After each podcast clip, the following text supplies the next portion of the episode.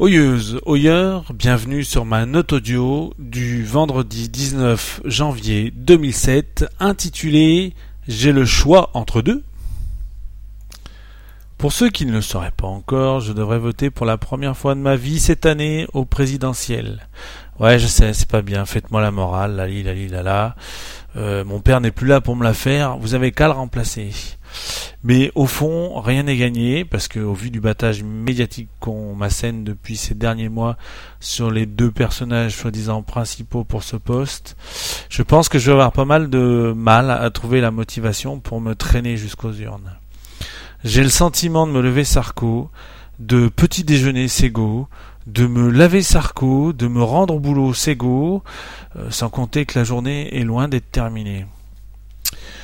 Alors, euh, je, on est, on est au courant de, de tout. On sait que euh, l'un a mal à la tête, que l'autre ne sait pas parler français, qu'il va là, qu'elle va ici, etc., etc.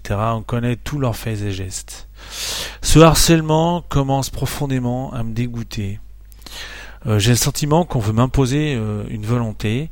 On m'explique chaque jour que je n'ai pas le choix et qu'il faut que je choisisse entre ces deux personnages et personne d'autre. Mais bon Dieu, la France ne possède donc que ces deux personnages pour prendre le flambeau. Il n'y a donc personne d'autre pour ce poste-là. Et puis pourquoi se bat-il à ce point au fond euh, pour prendre ce poste? Alors ne me racontez pas que c'est pour moi, français, qui attend des jours meilleurs. Euh, ne me faites pas croire que c'est uniquement pour mon bien à moi, et j'ai du mal à croire que c'est un sacerdoce.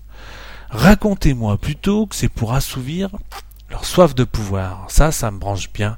Une fois là-haut, ils vont faire comme les autres.